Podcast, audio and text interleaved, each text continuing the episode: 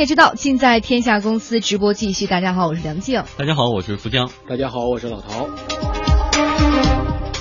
接下来我们要关注一类人，网络写手。最近啊，随着这个《琅琊榜》还有《花千骨》等一系列由网络小说改编的电视剧的热播呢，背后的这个网络作家群体也引起了各方的关注。2014年的网络作家排行榜上排名第一的唐家三少，一年的版税高达5000万元。除此之外，南派三叔、天蚕土豆等等，都是因为一部作品而一战成名的，随之而来的名和利也是让很多的从业者羡慕不已。实际上呢，刚刚我们提到这几位，他们算是这个网络作家当中的大神代表了。更多的从事这个行业的人呢，虽然也叫网络写手、网络作家，但是收入可就没那么多了，每个月呢也就几百到几千的稿费，勉强度日。张家亮2009年大学毕业以后开始写网络小说，至今已经出版了3部作品。他告诉天下公司记者，对于大多数网络作家而言，他们的收入来源和网络点击量以及订阅率是息息相关的。首先是你的点击量，因为你的点击量上去之后，就会由一些广告商啊来找到这个小说网站，然后要求投入广告。其次呢，就是你的订阅量，就是真正凭作者的文笔文风吧来吸引读者，然后读者的订阅量上去之后，点击量自然也会上去，其实它还是等于是为点击量服务的。那么不同的网站呢，会给作家的报酬也不太一样。一般来说，读者在网站每订阅1000字需要花3分钱，而网站呢能够给作者分成2分钱。也就是说，如果一位作者他一天呢写了5000个字，然后呢有1000位读者肯花钱订阅，那么这个作者一天才能够收入100块，一个月3000元。同时还得涉及缴税的问题，所以说实际能到手的也就2000多一点了吧。除了订阅率，读者的打赏也是他们收入当中的一大来源。和订阅的固定数字不一样，读者是会根据对作家的作品的喜好随意打赏的，打赏的金额呢就非常随意，几块钱到几千元的都有。张家亮说，有读者为了让作者尽快的更新文章，一出手就是5000元。然后呢就是打赏。我记得当时7点有一件事是非常轰动的，有一个作者他写了一部小说，当时有一个人就是为了让他写下一章，当时一打赏就是打赏了价值5000块人民币的网站币，这样的话这个作者的收入已经是非常厉害了。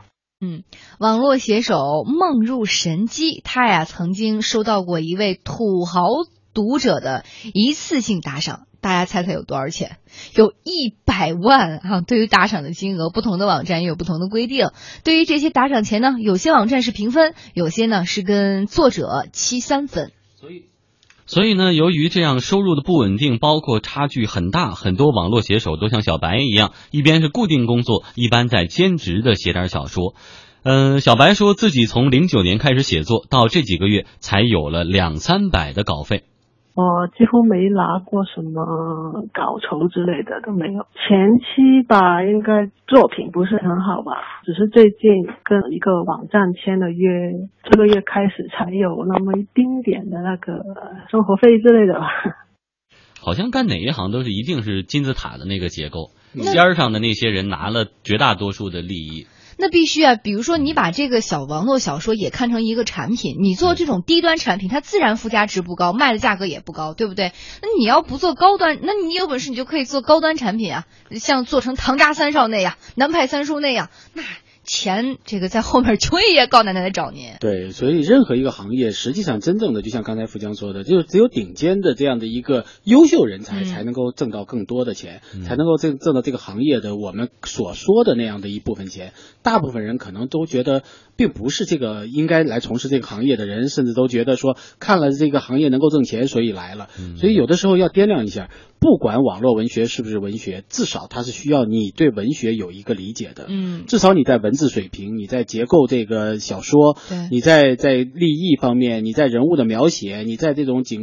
情节的推进，这个都是需要功底的，并不是说看着别人挣钱，或者说觉得网络文学谁都可以写，于是乎你也要加入。所以我觉得你要做的时候一定要想到，我要做一流，我是苹果，我就做一流的苹果，我绝不做二流的梨子。所以有的时候也许网络小说这个门槛很低，很多人觉得说我也要进去来参一脚，但是你也许可能更好的是你在公司里面做一个好好的文员，可能会更好。那为什么不去做一个文员呢？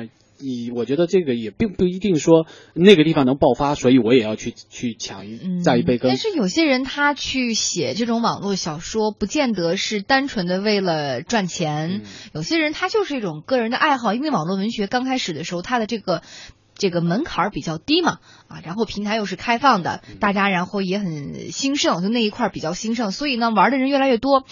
最近这段时间确实是发生了一些变化，就是整个社会对于网络文学的关注度都比以前更加的强烈，而且呢这个关注度是更加的就是重视的那一种。因为现在我们也看到很多的这种比如说电视剧啊、电影啊，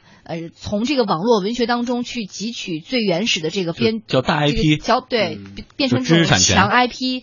也真要是好了的话，未来确实是一个很好的产业。所以我之前记得咱们节目当中还聊天聊到说过，好像是我没记错的话是北影，他们现在在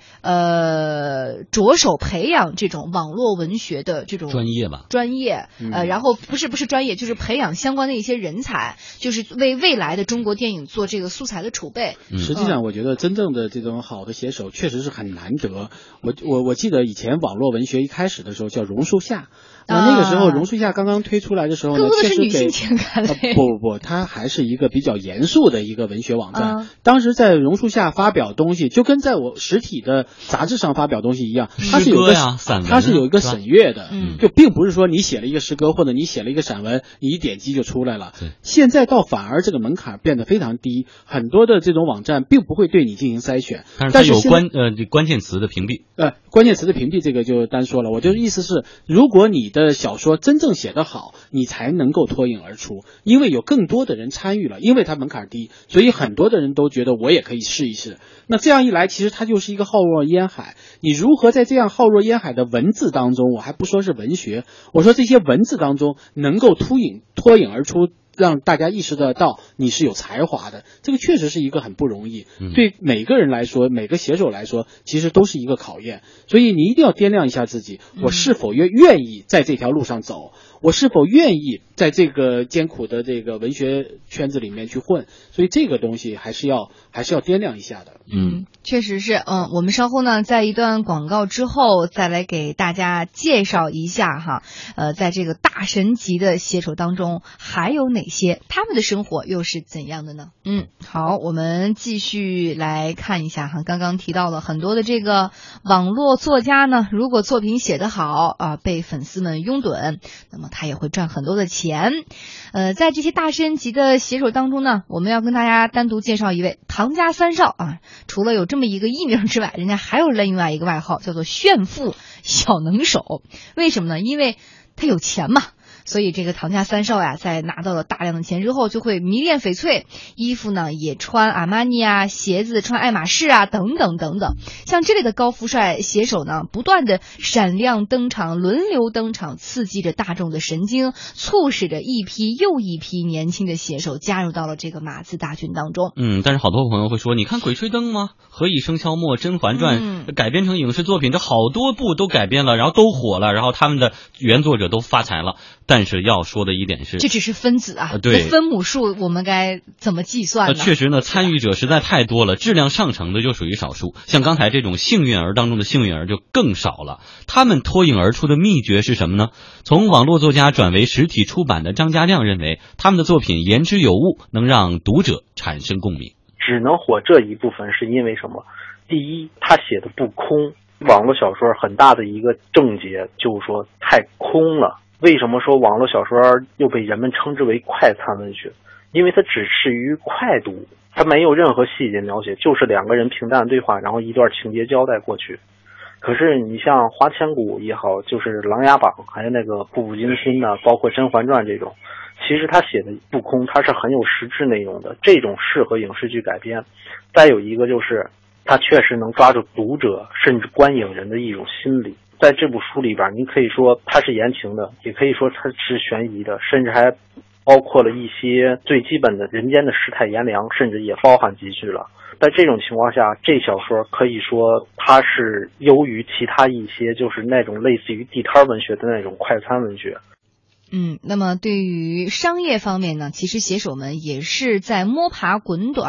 打当中啊，慢慢的去寻找路。像天下霸唱的《鬼吹灯》，之前呢它是以很低的价格就被买断了版权了，以至于这部作品爆红之后，其实作者并没有拿到太多的钱，直到《鬼吹灯2》才大有的改观，说明还是吸取了一定的经验和教训。确实呢，前人的血泪史也让新人学了精明一点，他们不仅要和版权开发者采取分成模式，更要对方支付预付金，并且给版权加以实现，确保自己的这个作品能够迅速的制作，制造出更大的影响力。刚刚我们说了，现在呢，社会对于网络文学的关注度很大，商业呢，商业力量还有资本力量也是快速的进入，但是商业的进入啊，对于这些网络写手这个群体而言，其实意味着很多。不光是说我成为你这个变红的助推的力量，在某种程度上他们也是在瓜分你的财富。对，实际上我觉得就是网络写手能够爆红啊，我觉得这是一个正常的，因为他是最直接的跟读者在交流。因为以前我们知道，我们作者写完一本书，其实是由出版社来判断，对你到底这个书能不能红，大家能不能接受，它的文学价值在哪，它的这个市场究竟在哪，是由出版社来决定的。那这样一来，其实它是一个中间机构。到底这个市场反应究竟是什么？其实他并不知道，他只是推测而已。那真正到了市场之后的反应，才是说检验一个作者是否成功的一个作者和作品是否成功的一个标准。对，它就非常长。但现在我们知道，网络写手就基本上我写的东西，我只要推出，我立马就能测出来到底受不受欢迎。是不是有观众喜欢？是不是有读者认为我写得好？是不是有读者认为说我现在这个产品我这个作品一直这样的发展下去或者那样的发展下去才是我应该写的东西？所以这个作者本身也不断的在调整，他会根据这个读者的这种基本的情绪可能对哪个人物或者对哪个情节或者对哪个推进的过程当中出现的问题，他会比较感兴趣，反馈比较激烈，他就会在这方面随时修改。对，所以这对写手来说其实是一个非常难，而且也是非常就是需要考验一个写手能力的一个过程。因为我们知道写文学作品并不是说像马致尔说那么快，你只要不动脑筋往下打就行了，他还是要总体有一个结构，他还是要想到一个人物的性格，他还要根据人物的性格设计情节，然后这些情节怎么样有机的组成在一起，还是需要一个总体的框架的。那在这个框架当中，读者的反应究竟是什么，它使得整个框架在转移的过程当中怎么又给它圆回来，这个对读者来说可能是很简单，觉得哎呀他就这么写了，但是对作者而言其实并不那么容易。因为我觉得文学确实是一个还是一个就是很伤脑子的事，很烧脑的一件事情。它其实不分工作和休息，对，它没有工作和休息。有的时候大家就还记得说，我们说这个《平凡的世界》当时在写这本书的时候，作者很早就去世了，原因就是他真的把大量的是10年的时间耗费在这样一个作品上。那他的这种对心血的这种耗费实际上是也是非常大的。那同样的，现在写手他虽然说打字是非常快，或者说打字的可以非常多，但是这个耗尽心血的在思考的过程，我们可能并不那么样的清楚。其实对写手来说也是很不容易的。现在这些网络写手其实有两个快，第一个快呢就是说他随着自己读者的喜好变化快，还有另外一个快就是他随着市场的需求、身份角色转换快。比如说现在很多的这个网络写手，因为有很多的这个热钱投进来嘛，说我要把你投电影、投电视剧，然后变成话剧，然后改成游戏等等，他就要马上变身为比如说编剧、变身导演啊，变身这个实体小说等等，就是他的这个身份在不断的随着市场的需求而进行转变。其实这对他们而言也是一个很大的考验。如果你能够跨过这个坎儿去，可能你的人生会有一个质的飞跃；如果你跨不过去的话，你也就只能就是提供一个最初级的这样的一个一个本子了。对，我觉得就优秀的人才往往就是他确实是一个不是说大量的只要你去参加网络写手你于是乎你就是人才了，人才还是在这样比较高强度的甚至于就是淘汰率非常高的一个状态下才有可能脱颖而出。其实最重要的是一个机制，现在这个网络机制就使得我们很多人才可能本来是在民间的自己很有编故事的才能，自己写的东西也很招人喜欢，但是根据以前的这种出版的这种方式你很难进入到出版圈里面去，很难被一般的编辑所看重，你的东西是不是真正是主流的，是不是真正能够印成文字发行的，这个是个非常艰难的过程。但是现在有了这样一个网络之后你其实是非常容易能够进来的，但是是否能够有这个才气，就像刚才梁静说的，你还要除了你仅仅单纯会写之外，你还会根据这个资金方所要求你的会编会导把它变成游戏，把它变成这个影视剧，把它一下变成各种各样的就是制片方所需要的东西的时候，你真要有这个能力的。你不仅仅说我会码字，我会结构，我会写人物，我会写情节，我还要会编剧，我还要会很多的能力，这样的人才符合真正未来说能够说在网络写手当中脱颖而出的可能。老陶刚才提到一个概念，就是要进入这个圈子还比较容易，但是要进入到很核心的圈子不容易。我有一个朋友的孩子就是一个网络写手，他是现在算是半红不红，但这辈子可能也就这样了。你为什么给人做定义？后来他怎样呢？后来他就被一个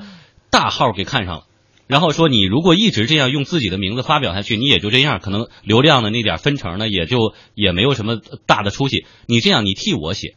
然后咱俩签一个合同，然后你的作品可以瞬间的被改变成什么，但是只能挂我的名字，变成枪手了。对，但是收益确实比原来多很多，但是可能几年之内签完合同以后是不能以自己的名字发表的，所以这也是一种现象。我觉得这也不是一个大坏事，因为我们知道现在比如说像美国的好莱坞，它的这种之所以说电影工业，它就是非常完整的，比如说我是编剧，那我就是一个总体的编剧，很多人物的对话是由不同的作者去写的，那这样一来就保证你在写我知道你特别适合于写比如说女性的情感类的这种对话，那我就专门让你去写，那这样一来我出来的作品就是一个精品，实际上这个精品的这市场反馈比你的这种一般自己写出来的收益要高很多，所以我觉得这样的一种工业化的运行方式既能够繁荣整个的这种行业，也使得其实每一个人的收益都在提升。而且我觉得跟你那朋友那个家的孩子说，也别着急，不是慢慢磨合，5年之后等你出师了，你自己掌握了一定的各方资源以后，你就可以自己独霸天下了，也不见得是个坏事儿。是否能当然是取决于你自己的能力了。好，砍柴，我们这个北京时间17:49啊，天下公司马上继续，稍后为您播出的是知乎日报。